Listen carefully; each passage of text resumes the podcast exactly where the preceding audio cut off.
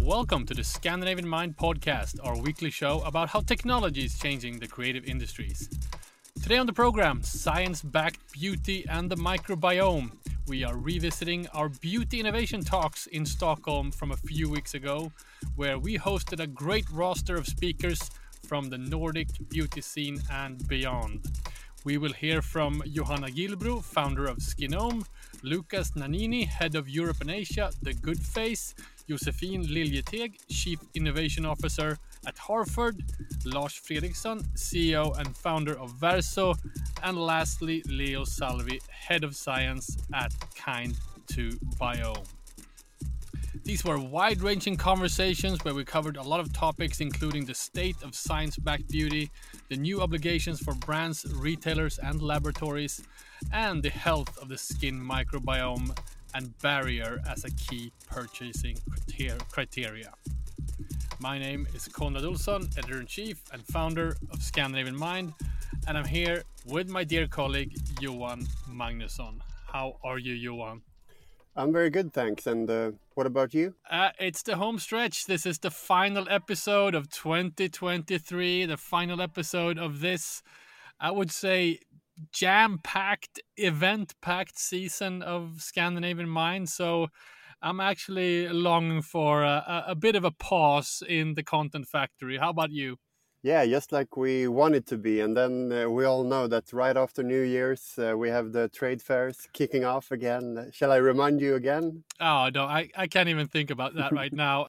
We, we, we're still also a few episodes overdue. So I'm, I'm, we're already sitting here uh, planning and editing for the first episodes of, of next year because we have too much content in the pipeline.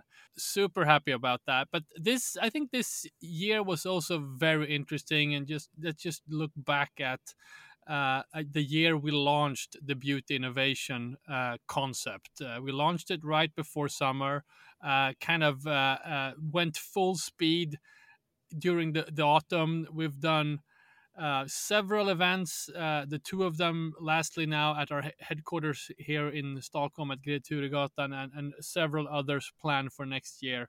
Uh, I've asked many times, Johan, but but this has been transformative for you as well, uh, uh, professionally, as you know, being the key responsible for this. what, what's this been like? A great challenge and a great fun. I posted on my social media the other day that this was my the best move in my professional career to uh, to to to to find the topic and then just dive into it. And I'm uh, always mm. uh, or almost always the only guy uh, uh, present at those presentations uh, th that I'm going to a bunch of times every week, and it's clear that it's yeah the brands and the brand representatives they really like that uh, a guy is asking uh, yeah quite advanced questions and uh, is quite critical Uh, we have a kind of a, a, a, unusual setup with our events as well as we are co-hosting them. You and I, t- two guys from Stockholm, doing these kind of events around uh, beauty and where beauty is headed next. Um, and just you know, we talked about it with the last event in Stockholm. Uh, it only reinforced this time that there is a need for these types of gatherings. People are really appreciative of uh, of the event, both the content and the networking uh, session afterwards. Uh, this was packed. I think we even had more people this time than than the the, the time before. Uh, the room was vibrating. People are really curious. They want to know uh, what's next. Yeah, it's clear that uh, people talk to each other. They recommend their industry colleagues and the friends to to come and visit. So um, excited about 2024 in terms of beauty innovation talks. All right, so let's get into it. We did a full session on the microbiome. We did it together with our friends at Kind2 Biome, who we were uh, co-hosting this uh, beauty innovation talks together with. Um, you want we're, we're going to get into a lot of the content. It's going to be a longer episode because we want to share all the insights that was covered at this event, uh, including your opening kind of forecast of, of what's what's happening. But but before we get into it, let, us just talk a little bit about why we're doing this and what is the microbiome and why is it important for the industry? Do you think? it's a bit complex uh, and it's even more complex for end consumers. But we all know, and we've said it right. so many times now, that the end consumer is more knowledgeable knowledgeable than ever. But basically, what it all comes down to is a bigger macro trend when we where we uh, have started to talk about so-called kind skincare. Uh, and uh, after all those years, uh, as far as we can remember, uh, we've had a huge focus on peelings and retinols, retinoids, while now we see the opposite. And we talk about kind skincare and uh, we talk about skin health, and then it all comes down to the microbiota. And uh, that is uh, like billions of uh, microorganisms uh, which together uh, forms the microbiota and lives on the they live on the surface of our skin. And um, it's not a new thing for researchers it's not a new thing for uh, r&d departments or brand developers or brand owners. But what it all comes down to now is this huge trend of kind skincare where we emphasize even more about uh, the microbiome and skin health and um, yeah to to achieve a healthy and glowy skin that's what we all want right especially now in scandinavia in december all right, so we covered this topic from a great deal of angles during this full time, full hour of uh, talks and content that we had at this event, uh, beginning with uh, your forecast, Johan. So let's get into that to begin with.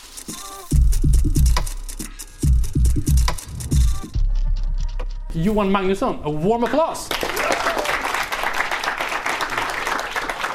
Johan, today we're going to talk about science backed beauty. What do we mean by that? Yeah, it's quite a contradiction because obviously beauty and skincare is science by itself, but we've all seen this uh, huge uh, macro trend growing for the last few years with science backed skincare.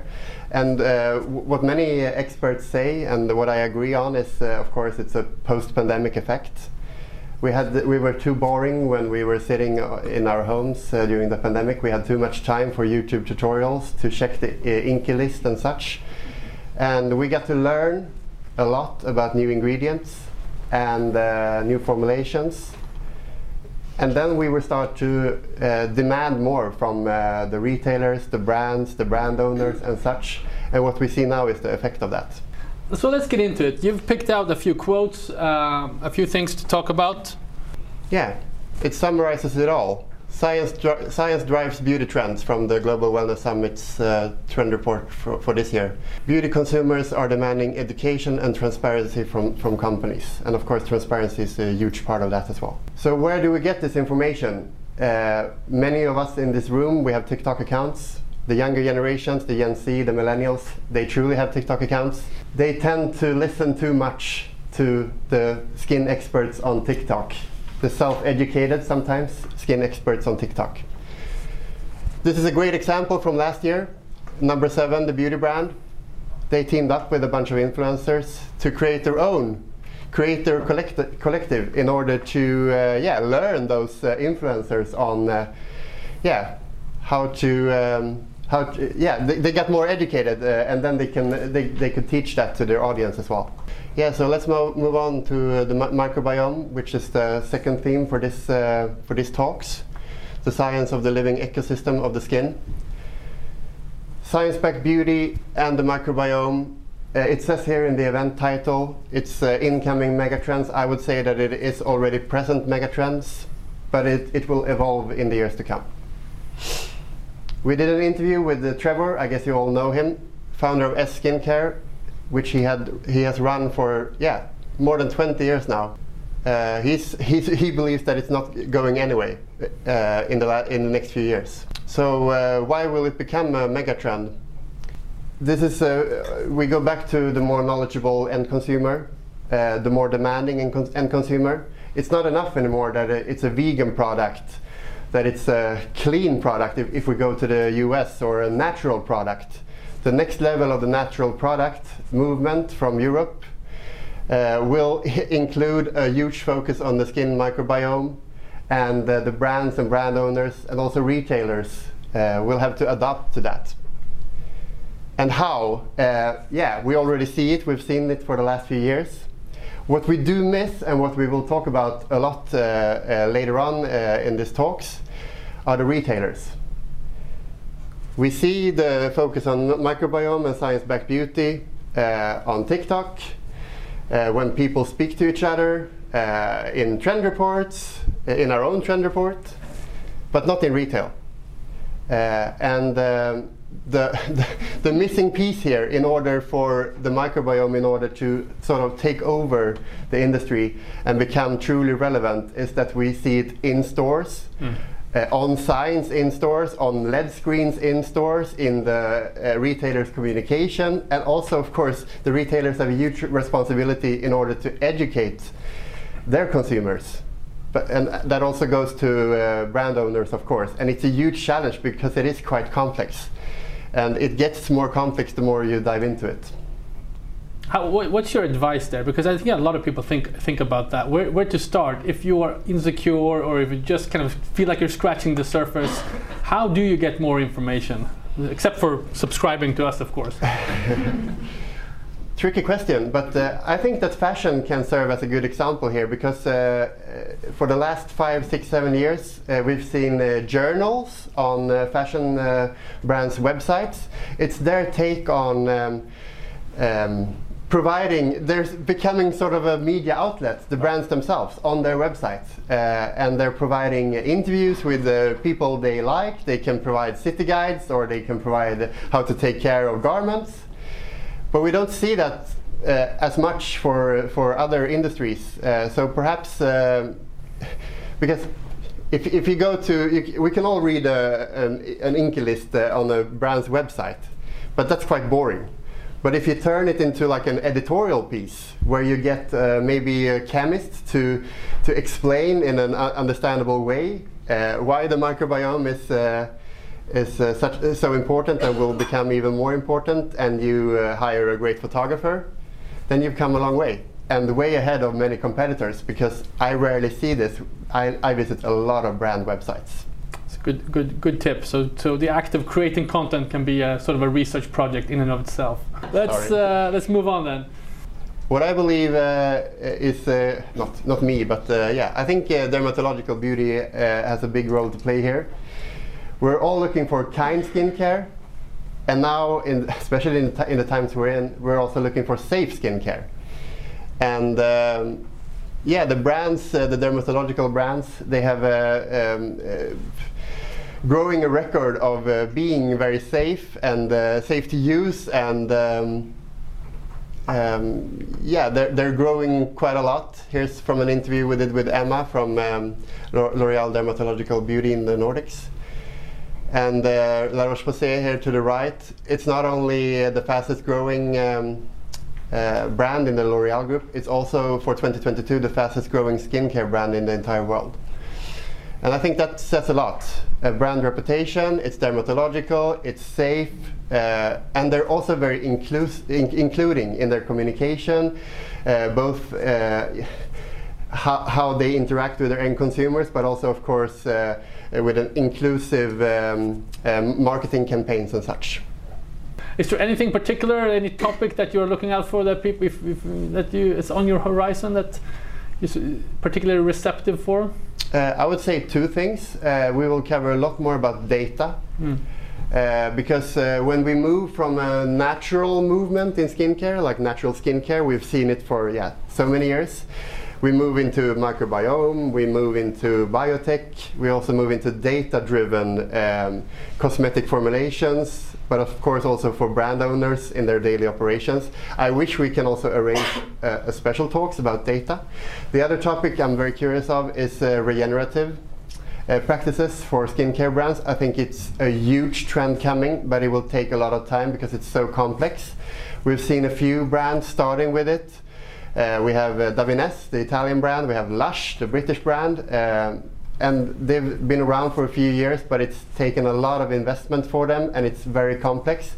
But it's not only about uh, reducing emissions uh, or uh, planting trees. Uh, it's also about how to give back to, to earth, the soil, how to create uh, a better soil uh, when you if you use uh, natural um, extracts from where you extract um, the ingredients. Uh, in order for the forest or the, the water to, to improve the condition of the, the, the nature. All right, thank you. Johan Magnusson, everybody.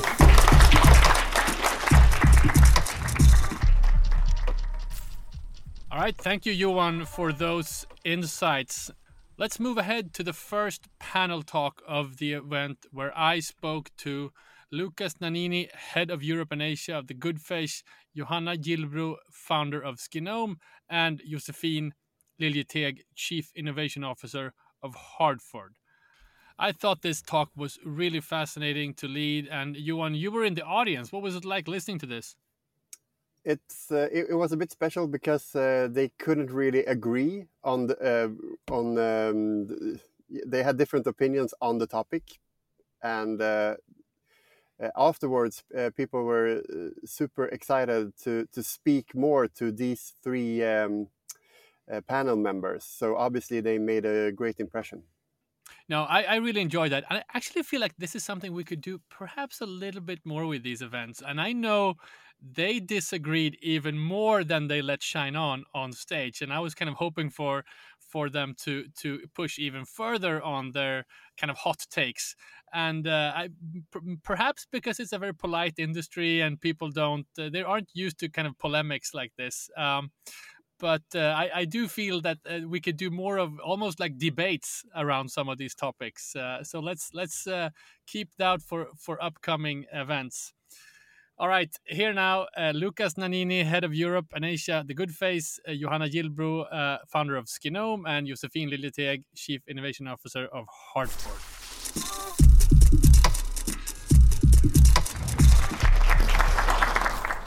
Let's dive into it. Um, so happy that you are here. I think you all represent uh, various parts of the industry, so different perspectives, but we're better to start, I think, with the scientist uh, herself. Uh, Johanna, uh, you're the founder of Skinome. Uh, I'm super curious about just give it an insight on your journey and how you started the brand. Thank you so much. Thank you very much for coming, so many. Oh, I see so many familiar faces. It's so nice. but uh, okay, I can speak about this forever. So please just, uh, I will. I'll cut you off. Yeah, cut, cut me off. Cut me off. Uh, to make a very, very long story shorter, I started out having a skin disease. So I started out having vitiligo when I was a child. Uh, and that led to uh, finally that I did my PhD on the disease and, and actually treated it in, to a certain extent. Um, but then when I moved back to Sweden and uh, started to work for a cosmetic company, I understood that, or it struck me that it's so different the world of dermatology where I came from comparing to the skincare area. Because, for example, when we developed this cream to treat my vitiligo and 10,000 more patients, uh, it was sec- it, the most important thing, of course, was to treat or to limit the suffering of the skin disease. And the secondary aspect was how is it going to be stored? This uh, cream that we developed was stored in the fridge. How does it smell? It's nice to have if it smells kind of nice, but it's not a must have. I mean, think about all the dermatological preparation or formulations that are done of, of sulfur, because that actually gives uh, efficacy, and it smells shit. So, so, so that really struck me. That, but I mean, we are not doing. Uh, we are not doing what is best for the skin itself. We are mostly spending our time on trying to uh, get this product survive for a long time, and that really in the end they ate me up. Uh, and that actually led me to start Skinome and finding my uh, wonderful colleagues that can actually make this happen. So, uh, so I think that is where it comes from. And going into the microbiome, that was because I started to think about, but I mean, we are over preserving all these products just for it to be able to stand on the shelf uh, under very at that time i mean this was 10 years ago when i started to think about this then it was all retail it was no uh, e-commerce and all the products that we that was sold was was on the shelf in a boutique and it was very um, strong lighting and the products was warm and all the products were all the formulations were based in jars. And i thought i mean to be able to for these products to survive for three years on the shelf or in your bathroom uh, it, we really need to over preserve it. And that is what, what we do in the tra- in traditional skincare. We are really over preserving our products. And that leads to skin problems. And that uh, a very very strong link to the, sting, uh, to the skin problems is actually what we do with the skin microbiome. So I started to uh, travel around the world, going to microbiome conferences, and uh, and then I mean the skin microbiome was not. This was 2015, 16. Uh, it was all about the gut skin microbiome. But then the the kind of thought was but I mean, we are so health conscious. I mean, I can guarantee that all of us are in this room are so self conscious, uh, self uh, health conscious. We, we, I mean, the way we treat our skin in a way is exactly the same as if we would eat a little bit of antibiotics every day, but then we would still be very, very careful about what we eat. We would really select the eco food on uh, in the grocery store, but still we are really taking a little bit of antibiotics every day just to make sure, just to be on the safe side. And I mean, we will never do that with our inner organs, but why do we do that with our biggest organ, our skin? Let's talk about your the how you work with this because as you said you you started up uh, uh, as a kind of startup. Mm. You you got the investors on to be able to sort of fulfill your, your vision on this. Uh, you had this strong vision of how you wanted to do things how do you implement these the science in your company uh, today what are some of the processes that you have if first of all we have a very strong vision that we will never compromise on skin health that is that is what we are really all about skin health and and uh, I mean, to be able to do this, uh, we had to build a lab. We had to uh, we had to go off all the golden standards when it comes to traditional skincare.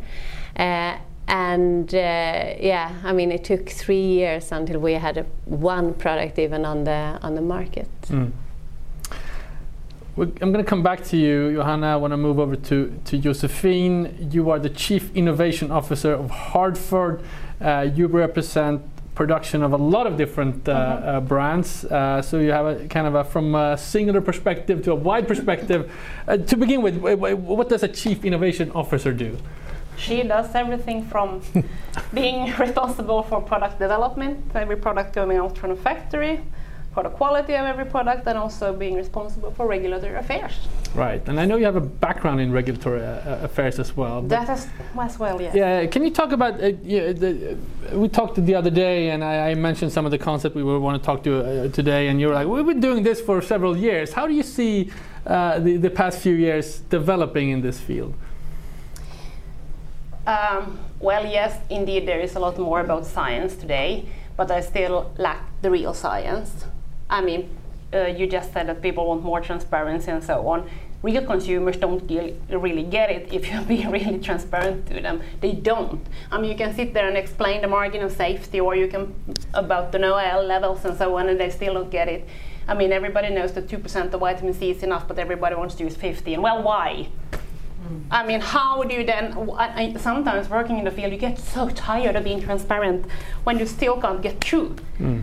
So I think that's one way, and of course, obviously, the microbiome is one big trend. Then going more natural uh, is one trend. I think that um, we will see more and more companies talking about the ISO standard 16128, perhaps about the natural origin index, for example. Mm. That has changed certainly. Um, but talk about the, the what, you, what you did. I want to pick up on what you just said. It's hard to to kind of connect with the consumer with, with some of these topics. How do you connect with your brands, and, and how much are they expecting you to report on on uh, the, the, the processes? Well, they want full transparency of me and right. of us, and I am always very black and white and transparent and say this is fact and that's not. but you decide as a company which way you want to go. Mm. That's always how we do it, and I think that's the way you should do it also. But then, then the questions start to come. But could we still say this? No. You need to put in a may help do this and this on your skin. Why can't we leave out the may? Because we don't know it's sure, it's true.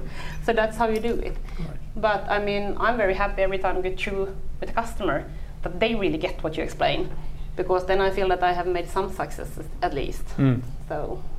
I mean, you have a lot of incoming projects, and uh, you mentioned to me there was, uh, don't mention the number, but it was some staggering number of, of products in development at any given time. Uh, how has the, the, the, sort of request from brands changed the past few years, would you say? Uh, well, it has indeed changed that they want, everybody wants to talk about the new actives like vitamin C, which is not new, uh, vitamin E, which is not new, niacinamide, which is not new. I mean, they're all, but everybody wants them now, at least our customers. And then there's a, we also do hair care indeed, so there's a lot about sulfate free. And uh, ceramides are really strong now again, but they are so expensive. But they're, they're really strong. Um, it's not so much anti-age or pro-age. It's more about taking care of your skin, looking healthy, and and moist, feeling moisturized. Got it. Uh, I want to bring in uh, Lucas, uh, and you, are going to have to describe what Good Face does for, for, for everyone. I know you're crisscrossing around Europe right now uh, with this mission. Uh, describe the, the company, and, and I want to go into how you see uh, science because you have a very interesting perspective on it. Well, first and foremost, I would like to apologize. I see all the guys are wearing like jackets and turtleneck and shirts, and I'm wearing a black hoodie. I didn't expect Stockholm to be so cold today. I just flew in from France, so just wanted to start with that. Um, if I was to um, summarize what Good Goodface does, is basically filling the gap when it comes to communication and data and science being transmitted f- along the entire value chain from an ingredients manufacturer, a contract manufacturer, a factory, a brand, a retailer, and a consumer. And there was this element of communication and, and transparency. Every time you have a new milestone, you either lose information, don't have access to information, or distort the information. And what really Goodface is aiming at is doing two things. Number one, attaching all the carriages of that train, but also number two, helping the brands that are being asked all those questions about transparency to not spend 99% of their time to collect documents, to check uh, regulatory status, to check toxicity level, to call the contract manufacturers about impurities or about allergens, but instead spend 99% on innovation and only 1% on the um, admin work. Got it. Talk about how you see the um, the science, and we, we, talked the other day. You mm. mentioned these three different levels. Yeah. Can you just walk me th- walk us through that? Yeah, I'm a um, I have a very simple mind. I'm a I'm a chemist. Um, I studied in a chemistry university in France. Actually, a school friend of mine used to work at uh, as well, Sylvain. Ah, nice, nice. You had to say He's at Ashland now. Um, and um, I love um, presenting things in um, very simple principles, right? And, and here it's all about learning and, and nuggets, and you'll see nuggets is my power word. There's a couple of things. The, the beauty of science is um, repeatable and reproducible. And this needs to carry across all touch points, as I've explained earlier. But the other thing is, when it comes to science, the pockets of innovation, in my opinion, could be found in three big pockets. Number one is chemistry. Number two is biology. That's why we hear a lot about microbiome, for example. And number three is physics, right? And what is interesting is when you develop a product or develop a system, it's interesting to start combining those three pockets, right? How the ingredients on the chemical level or the biological level, depending on the nature of the ingredients, will interact on your surface of your skin.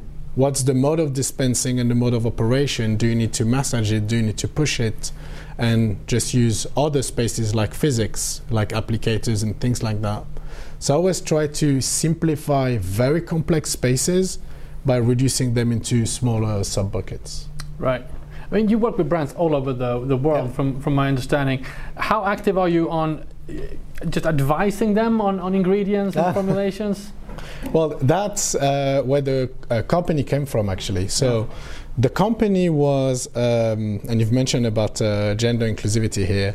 The Good Face Project was founded by two women, super talented, Eva and Lena, in um, San Diego, in California. And what they started uh, with initially uh, was an app for consumers. And it was along the lines of what you would find in, in France, an app called Yuka, which is an information app. Personally, I'm not a big fan of it, but it was really a business to consumer business model for Good Face at the beginning. And actually, what happened is more and more brands were coming to us and asking more specific questions, more science based questions, documentations, and really those technical questions that goes beyond just the ingredient level.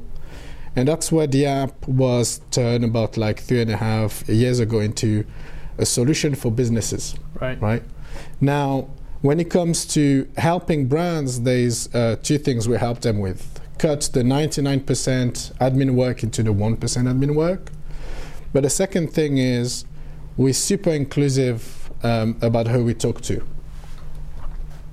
Someone told me um, it was two weeks ago. I had a meeting, and I was late for the next meeting. Sorry, I had to cut a meeting short and uh, the next person was not even a customer it was just a, comp- a small company we're um, talking with and it was a very small company and i told them you know what i just literally cut short the meeting with Clarins because to me you guys are equally important as Clarins why because the element of education for us is not just about selling a solution is also making sure that the transformation the education that you were referring to earlier actually percolates in a way that um, benefit the greater goods across the whole value chain. So we spend as well a lot of time um, to events like this. So I just flew in today, flying back tomorrow, um, because we want to give back. We had events where um, those are very small companies or even students sometimes. We have bigger events with like big retailers, and we don't discriminate. For us, it's all about you know giving the right information at the right level. Got it. Uh, I'm going to get back to you, and uh, I want you to give you some advice on, on, on companies here in the Scandinavia. Okay. I'm a cliffhanger on that. Uh, but we talked about sort of the, the, the challenge of reaching out to the consumer and explaining some of these perhaps complex issues. And, and uh, with Skinome, I'm, I'm curious how you have done that. What's your experience with interacting with, with the consumers? Are they susceptible to these, uh, th- these issues? I think it's uh, yeah, I think it's two things. I mean, we started our road really going preservative free. That is how we started to to keep the uh, microbiome in in the most balanced way. Mm. Uh, and then we have now a product where we have uh, done in collaboration with BioGaia, where we have live uh, lactic acid bacteria from milk, from breast milk. Uh, so we have kind of a probiotic product, and then we have, since we are we want to take care of our skin microbiome, then we need to uh, put nutrients in the formulations. So then we use prebiotics, the food for the good good bacteria. But this we haven't really we haven't communicated so much on the because in, in one way I think the, I mean, we all know that the cosmetic industry f- is full of story ingredients. That has been, you know, for decades. It's natural, and then it's uh, sometimes it should be natural, sometimes it should be uh, something that sounds very exclusive, gold particles, diamond particles. sometimes it should be something that that sounds very potent. That could be sna- snail mucin or or uh, bigift. I don't even remember the name now. But yeah, you know what I mean. It's always, and I feel, unfortunately, maybe I shouldn't say this loud, but it's it's very very. Nowadays, it's it's spreading the microbiome store ingredients as well, and and. Um, and that is uh, is very tricky because first of all, if you do a formulation that should be microbiome friendly, you can't have you know, you know, you can't stick like prebiotics, postbiotics, probiotics into that formulation and at the same time have preservatives. You can't even have a probiotic formulation with water because that, that will end up having all the lactic acid bacteria or which bacteria it, it is grow to a certain level for a couple of months and then it will die off. So you need to have it totally anhydrous without water. You need to have the formulation uh, if you're going to have it surviving for a year in the fridge. So so we can i mean it's just for all of us to look into the INCI ingredients on the companies that claim to be microbiome friendly or have a lot of microbiome technologies including probiotics postbiotics prebiotics and um, and i think that is very important kind of bring forward also that that it's it's dangerous if this which is already happening that it is a trend that kind of stems from store ingredients which i feel it's it's a lot about today right right Josefin, I want to pick up on your, your own kind of criticism here. Uh, when you talk to, to brands about how to, to reach out, do you, do you advise them there or what's the interaction? Yes, all the time. I mean, we, yes, absolutely. That's how we do it. We propose claims and what to say but, and what not to say and so on. Yes. Mm. All the time. And how have you observed the, the consumer's attitude? Are you there? Are you are you looking at the sort of consumers' uh, behaviors? Well, of course, I have to sometimes go into Lyko or Kicks web shops and see what they comment about the products we make. So yes, yes, yes, I'm there, and we also get uh, feedback from from from our our customers directly. But uh, you can almost always guess in advance uh, which communication is going to be difficult, and then we advise them even not to do it, for example. So, yeah, but it's that's interesting. And Lucas, from your perspective, uh, advising the, the consumer, how, how do you go about doing that? It's or, or uh, edu educating the consumer, I guess it's. so I'll I'll, um, I'll jump back a few years. Um, I was trained at uh, Procter Gamble. I spent a few years on um, consumer insights and what we call products research. And products research was a function when you basically in between the lab and the consumers, right? So the entire translation had to happen. And the thing that um, struck me the most was about what consumers will say they want and what they would actually do, right? When I started, I'm a bit older. When I started, it was 206. Um, it was all about sustainability. Nothing was done back then. And you would design the best concepts with all the sustainability element to it, the natural ingredients and recyclable packaging. But you would have to make that product 50 cents more expensive right? In consumer control environment, they will all want to buy your concepts. At P&G, we had so much money, we had fake stores, and we used to do shop along with consumers and see which one they would buy. They will never buy the one that was the most sustainable. They will buy the one that had the best color or the best fragrance, right? So the thing that we always need to look into account when we look into communication is: Are we talking absolute information? Or are we talking about relative information, right? Always making sure you get your calibrations and you really measure the trade-off and put that in your experiment when when uh, communicating about a consumer. In the space of uh, products nowadays, and we talk about preservatives, I also have a, a baby care brand in the US, and we formulate with no preservatives, right? It's becoming complicated nowadays to export in Southeast Asia, where we're expanding, because of all those constraints that we have with humidity and long shelf life, right? And um, the uh, things that we have to do is either you have a much shorter shelf life and you compromise both on pricing, on production logistics, and on availability for, availability for consumers, or you add a reference that is actually has uh, preservatives in it. I'm in the same group, we won't add preservatives, but what that means is from a business point of view, you're reducing the size opportunity because you want to maximize the fit with your vision, right? And what is interesting nowadays with consumers, I'm seeing more of them fitting and following a vision and actually compromising on the money and spending more to support a vision than just uh, maximizing their pleasure on fragrance and colors, for example. So the education is becoming a bit easier in that sense nowadays. Mm-hmm.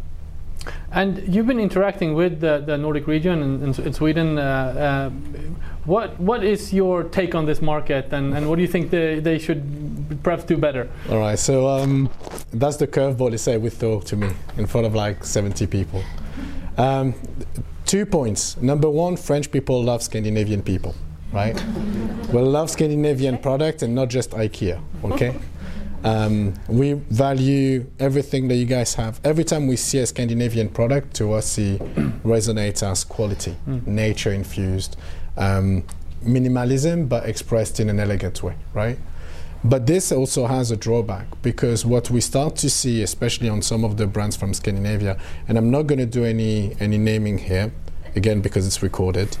Um, great storytelling and going to the essential and the essence of a brand great um, ingredients focused stories, right? Um, but what is starting to lack is what's the science depth beyond that, right? In the US, for example, is the other way around. They will just go and grasp a new ingredients. First thing they'll do, clinical testing, stress testing, and really trying to find the claim and the pattern beyond that. And that's how they start to separate themselves. They'll also go into new technologies such as like new areas of fermentations, for example. What we see in Scandinavia, what I've seen with some of the local brands, is also what we've seen in the UK, for example. There's beautifully controlled storytelling, great ingredients, but we're starting now to challenge the, the science. And I think the ones that invest more in the science will be able to set themselves apart. Thank you for that. Um, there's uh, so much we could cover. We have to move on soon, but I want to give you a chance. We at Scandinavian Mind, we're all about kind of what's happening around the corner, uh, uh, watching new trends, new things. I want to give you all a chance to look in the li- uh, a crystal ball in a, in a, in a, in a way. Uh, Josefin, mm. can you mention one or two things you see happening, uh, you know, in a years or two time that that we should keep an eye on? Mm. Well, obviously it's the microbiome that's been said already, but I think it's really interesting to see what the new cosmetics regulation is right. taking with itself now the EU. I mean, it's still very much open. It's very there, there is so much improvement that should could be done there and should be done there. So I think that will that certainly will lead the way. And then I think it's also interesting to see about all these claims that are being out there today that when will finally some kind of a market surveillance authority start to work with them?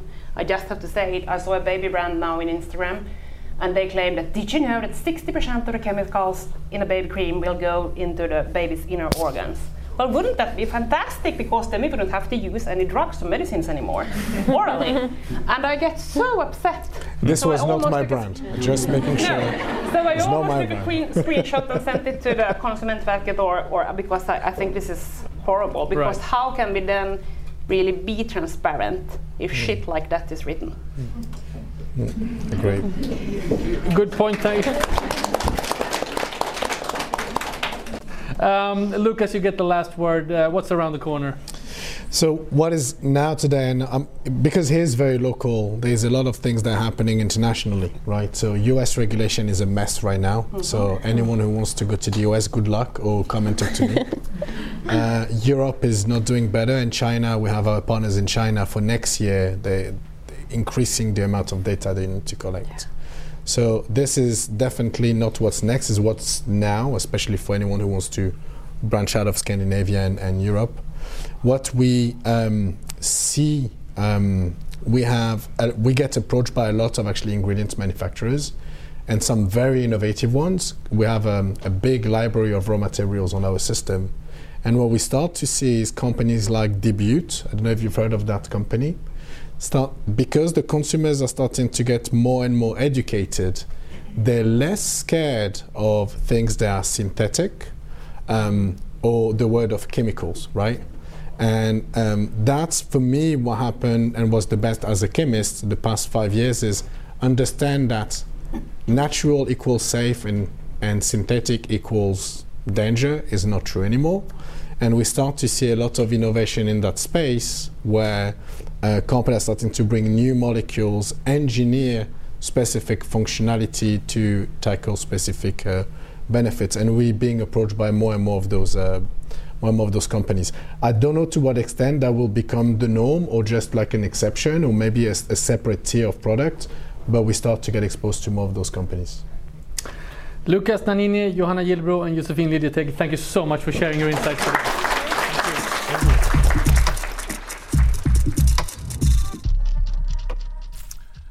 that was Lucas Nanini, Johanna Gillbro, and Josefin Liljeteg.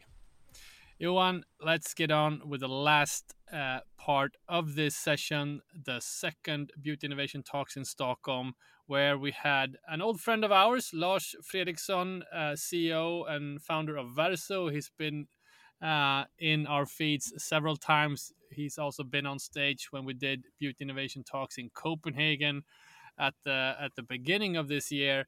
And uh, we also had Leo from who's uh, he's the head of science at Kind to Biome, And uh, this was kind of a case study because these two companies are collaborating with each other, and uh, obviously this is a topic that's close to heart for for Leo as well. What were your impressions when when hearing the Lars and Leo uh, on stage? They're of course super experienced uh, executives, and um, it was interesting to hear more like behind the scenes of their partnership and how they have worked together and how they will work together. And Verso uh, also has uh, great exciting launches coming in the beginning of next year. And we just started with like a monthly reporting online and in the beauty innovation newsletter. Uh, we call it launches we like. So we're gonna get back to that. I think uh, it has uh, an embargo but um, we will cover verso more in the weeks to come for sure launches we like and and uh, points to you you Johan for coming up with that uh, uh, headline and concept, which we will do both for beauty and for the fashion going forward. All right, now let's dive into this case study with Verso and Kind to Biome. And just to set this up correctly, it, it is uh, Lars speaking for a few minutes in the beginning, so it's not like an interview. Uh, so uh, don't worry, Leo will enter the conversation uh, at the end of this segment. Here now, Lars Fredriksson from Verso and Leo Salvi from Kind to Bio.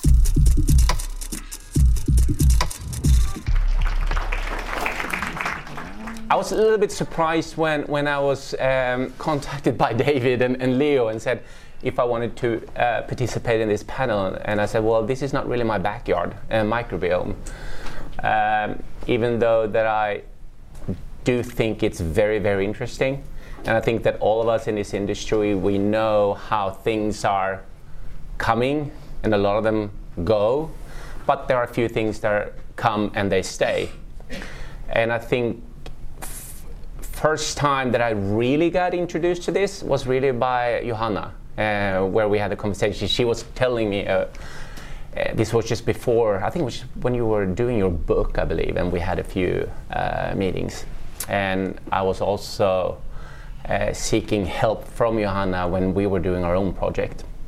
So I, I certainly think that uh, it is a trend that is going to stay. Uh, and it's going to be even more important. And I think that the the work that uh, Kind2Biome is doing is fantastic. It's a good partner, I think. From our perspective, um, we kind of fit in into this at the same time the way that we see and how when we work with our development and the whole thing behind the brand. Um, so I'm just going to go through a little bit how we look at this, and I do see a lot of I'm not challenges. I would say we are in uh, so many countries today. We do have a business in the US. we do how difficult it is. Um, we are going through a registration process in China um, and with all that documentation. So we are gaining a lot of experience, so to speak. But we are also making sure that we do not want to take any shortcuts. We still uh, want to continue with our vision, what we want to do. Um, it's very important for us that we can and I can sit here or anywhere and really uh, talk about Verso and, and what we believe in. So, the origin, um, it was really how it all started, and I, and I think that some of you have heard this story before, and it all came about my interest and, and gaining um, um, experience about how to work with active ingredients. And it started out working with dermatologists, and as most of you know that I'm not a dermatologist and I'm not a chemist, but I've been going the long route and I've been blessed working with some really good and skillful people. And one of the things that we did learn, or, and I learned, was that don't take any shortcuts. Look at what is available, what is published, um, and look at what kind of ingredient it is, what can it do, uh, what kind of concentration. Look at it how the pharmaceutical industry is doing. Uh, if there is a good clinical trial published and where they were testing niacinamide uh, using three or four or five percent, well, go for that then. Make sure that you source the right quality and then you try to formulate around that. Um, it's, it's, I'm not gonna, I'm not gonna make it sound easy, but for you, there's a few in the room here that are working with formulations, and you know, some of them are a little bit easier, and some others are more tricky. And then I think part of it is also when you start mixing, uh, and you need to make sure that um, you find the right ones. The other thing that has also been important to us is kind of, I think that 10 years ago, when we started, well, we started 12 years ago. We have we have a 10 year anniversary from launch this year. So we had we worked with two years with the whole project. But at the time, there's I remember there was a lot of cocktails in the market, and especially Asian brand. You know, the more the merrier. You know, just put it in. Because as you know, in this industry, what we put on the label, or what we, sorry, what we put in the uh, bottle, we need to declare it on the label. Compared to wine, they just put the name of the grape, hopefully. but we actually need to, if we're using 0.0001% vitamin C, we need to put it there on the INCI list, and all of a sudden we have a vitamin C cream. So I think for us was kind of the opposite. So we decided to go less is more.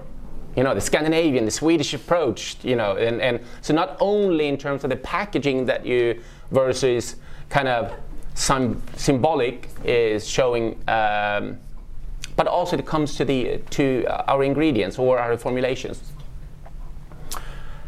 And the brand itself then was, you know, Verso is Latin and means reversing time or backside of a, a paper. The uh, should be the best of two worlds. We wanted to have really great, um, the best formulas. Uh, we were targeting vitamin A because vitamin A was something that we had gained a lot of experience that it is one of few, not the only, but one of few ingredients that we know has some really great benefits to the skin. But at the same time, it has some challenges, both on the skin and from a formulation point of view. And there are different formats and, and different kinds of vitamin A. So we just need to you know, work on that. So you wanted to be the best of two worlds. Nice, aesthetic, Scandinavian or Swedish packaging, close to lifestyle, part of what we want to, you know, kind of uh, desire. Um, and at the same time, really great formulation. And from the very start, we gained a lot of awards. We got the awards because of the aesthetics, not for the formulations, I don't think so. But it was f- for the aesthetics. We continue to get the awards. And now we are getting the awards for the formulations. And I think everyone that is in this industry, you know, we can launch a brand, we can sell one product, but that's not going to make it. We need to sell more products on a repeat way because that's how we make the business work.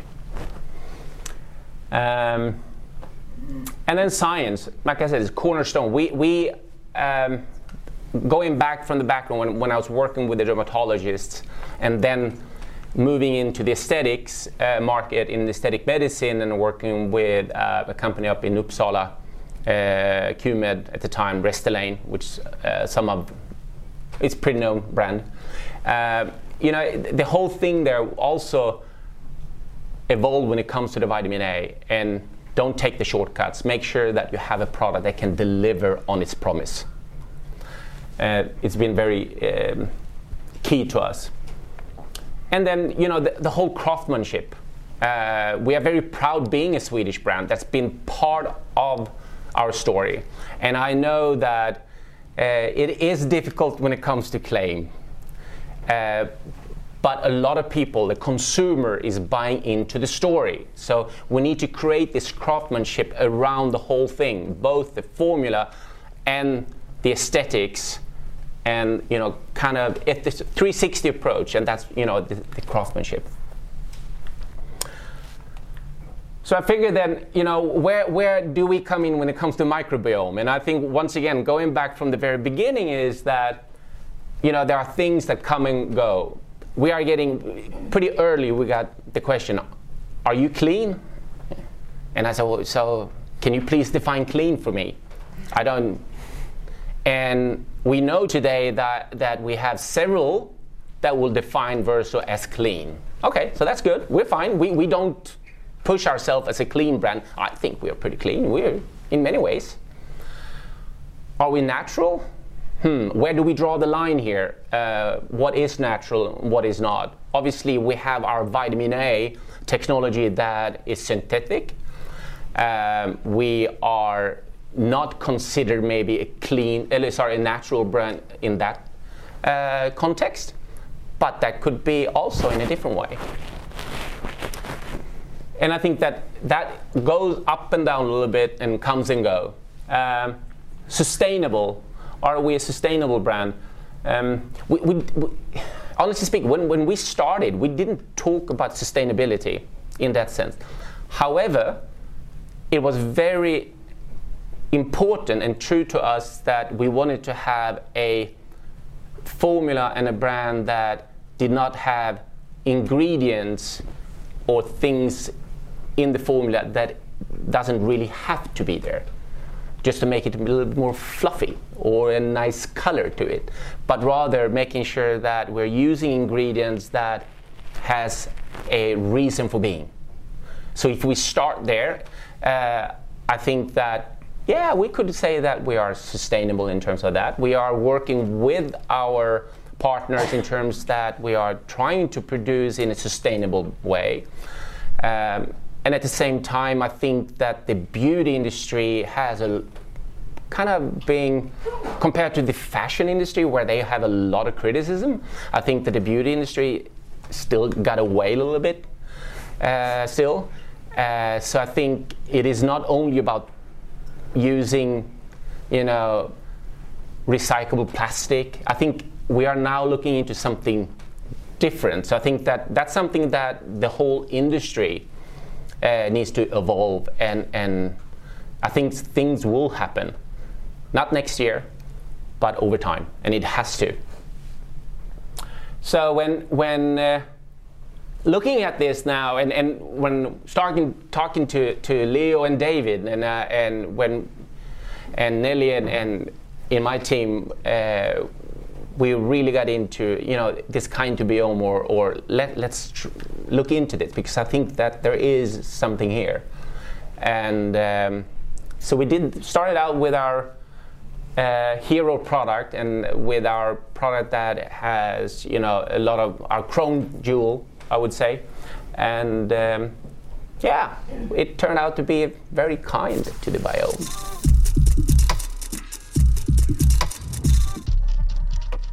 Indeed, it did Thank you. indeed. Yeah, please, Leo. Thanks. As Lars said, we, we worked together on the Super Elixir project. Um, It was very fun to work together. And actually, being kind to biome, tying to what Josefin said before, is within one of the six definitions of what a cosmetic product can do, right? Maintaining the good state of your, of your skin, of your body, is within one of those six definitions. Uh, the bottom, this one, right?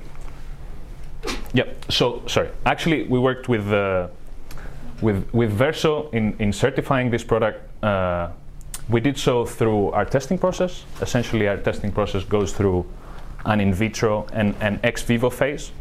Um, we then have a score. We summarize the score, and essentially we translate it into being microbiome friendly. What we look at really um, and for this product, uh, if I'm not mistaken, it was the FACE protocol. So essentially, we have different protocols for different areas of the body, because uh, the microbiome of your face is different to the microbiome of your scalp, and so on and so forth. Um, so actually, what we looked at is the effect that a product, this product, and generally what we do is we look at the effect that products have on our natural healthy microbiome. And what we want to see is that products have minimal disruption to it. Essentially, not disrupting your skin microbiome uh, means that you are microbiome friendly, microbiome gentle, or really any kind of wording with this same meaning. Um, but let's look at some macro trends that kind of make this very relevant, uh, both at this point in time specifically, uh, but also generally. Um, so I think the first, the first thing is that the science of the microbiome is impossible to neglect. And I'll get back to that in a later slide, but essentially what we understand is that the microbiome is behind so many different um, so many different uh, systems of your body really. Uh, it's behind so many functions of your body whether it's the gut microbiome as you said before or even the skin microbiome and the ways it interacts with skin barrier function and so on. Uh, but also it seems that various uh, market and industry, industry parameters are aligning for the microbiome to, to come and become let's say a megatrend um, more than just the trend that it is now.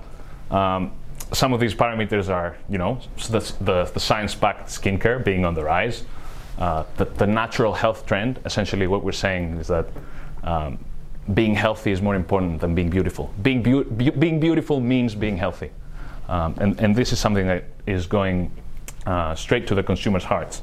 And also, essentially, when we compare um, health and performance versus beauty and lifestyle, um, consumers are so much more increasingly focused on what is really good for them, what is really performing uh, well, what maintains their health in, in a good state. Um, and, and, very important parameter for the microbiome specifically, it is that it is concept neutral. Um, concept neutral to, to, to brand positioning. So whether you are a derma brand, a lifestyle brand, an organic brand, you can really tap into being microbiome friendly without having to alter something uh, as to, to, to, what you're offering and how you're communicating this to your clients. Uh, because everybody can be microbiome friendly, everybody can formulate microbiome friendly um, without having to be specifically a dermatological brand or something else. Um, and then importantly, consumer awareness. You know, uh, a lot of a lot of brands will probably, when they talk with these consumers, have have a lot of data around this. Uh, possibly you guys at Skinome uh, definitely gather so much so much data from your consumers. Um, I think that consumer awareness is on the rise, as as uh, you guys said uh, before, but on the street level, consumer awareness around the microbiome might be low. I think that if we took 10 people, not of the industry, random consumers on the street, and we asked them, um, if they know about the microbiome, I don't think more than 50% would know. Um, so I would consider that a consumer awareness uh, being quite low. However, the readiness for adoption is very high. And this is because consumers experience firsthand the issues that, well, clean beauty hasn't solved. Um, Johanna, you said that you started from uh, a personal skin condition. You know, what speaks the most to people is actually the way that they feel, that the, the health that they see on their skin. Um, so really, this is why consumers are so ready to, to embrace the microbiome as a claim, because it's going to speak directly to their health.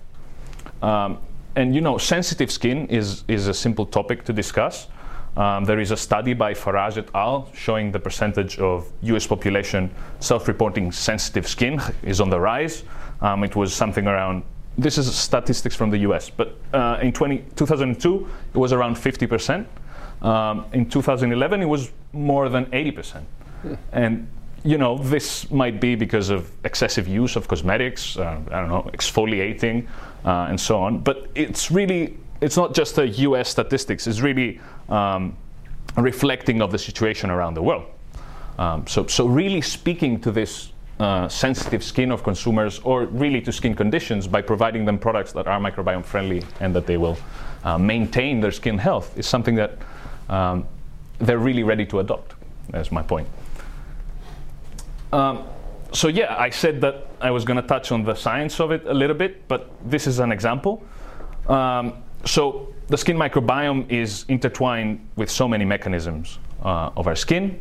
Skin barrier is a very simple one and easy to understand. It's actually quite an important trend in cosmetics right now, the skin barrier function. Uh, but the skin barrier function can be threefold. You have the, the physical uh, barrier, which is essentially the skin and its lipids.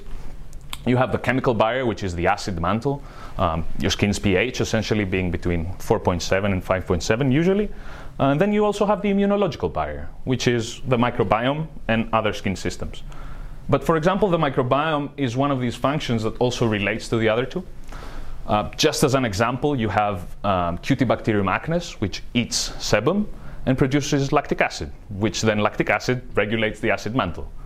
Or you have Staphylococcus epidermidis, which has been shown in studies to actually coordinate the way the building blocks of our skins of our skin come together. So that's actually helping the lipid barrier, the physical barrier function. Um, so really, what we find behind many claims is that the microbiome is also there, and it's uh, it's important and relatable. Uh, but let's look a bit at the historicity of the space. Um, I think around seven or eight years ago, uh, we had some brands that were making uh, relevant claims uh, to the microbiome. I think Gallinée, uh, now acquired by Shiseido, is a very known one, Tula Skincare as well.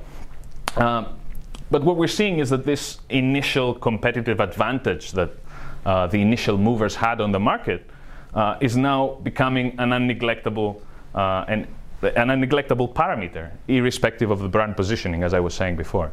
Um, so actually, imagine well, all these brands are actually making uh, claims related to the microbiome.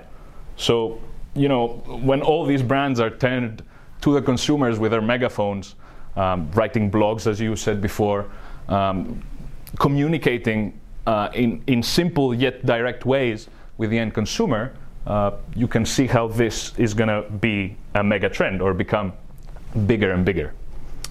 Uh, but most importantly, I think, um, retailers want in. And, and this is something that is often overlooked. Uh, Johan touched briefly on it uh, in your introduction. Um, so actually, this is a photo from the first retail activation that we did at Kind to Biome. Um, essentially, we partnered up with Dover Street Parfums Market in Paris, kind of an iconic shop owned by Comme des Garçons. Um, and here we had the first physical space where a selection of microbiome friendly products could be showcased and, and this could be communicated to the end consumers. Um, and we featured some of our brands. I think uh, it came out looking quite nice. We, we, we were very satisfied um, with how it looked. Uh, but, you know, retailers uh, in this case have the power to, to elevate a claim and, and, and bring the science to, to the bathroom of the, of the average person, really. Um, through our discussions with, with many retailers around the world, specifically in North America, we've been in talks with Credo and, art, and other retailers. Um, they were important drivers uh, in, in the clean beauty movement. And, you know, as, as they understand that the clean beauty is now becoming table stakes, uh, and it's really something that, that everybody, every, everybody's clean almost. Almost every brand is clean. Um, so there's no really differentiating parameter. And, and for the retailers, uh, I think that they are looking to, to reinforce uh, their position as the go to expert um, in the beauty industry. So, to sum up, I think that, and we've heard from many different stakeholders today. We've heard from regulatory people, we've heard from uh, OEMs, from um, product development people, we've heard from brands, uh, and it seems that everybody is kind of ready um, and and and oh, they already have a foot in this race. You know, they've already relating to the microbiome with claims uh, by communicating it to their end consumers. But really, uh, the, the the retailers are what is going to tip this scale um, from a trend to a mega trend, in our opinion. That's our presentation. All right, that was Lars Fredriksson and Leo Salvi at the end of our second beauty innovation talks in Stockholm. At the end of this podcast season, the last episode of 2023. Johan, uh, what's on your wish list for this year? What what do you what are you hoping to get in your packages? Uh, I'm assuming it's not a beauty product. no, perhaps uh, interior objects to my new apartment.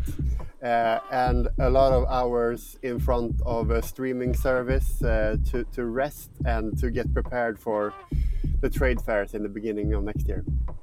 Well, I'll second that. Uh, thank you so much for this year. Thank you so much to all of you who's been listening and supporting our work throughout this year. We only have more to come in the next year, and do stay tuned on our newsletters. Visit scandinavianmind.com slash newsletter for our uh, regular newsletter. Visit scandinavianmind.com slash beauty innovation, not to miss any of our uh, beauty innovation insights newsletters and the subsequent events that we will be hosting.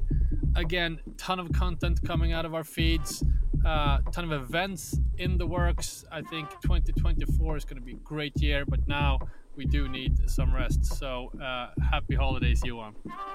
Likewise, and to all of you, happy holidays.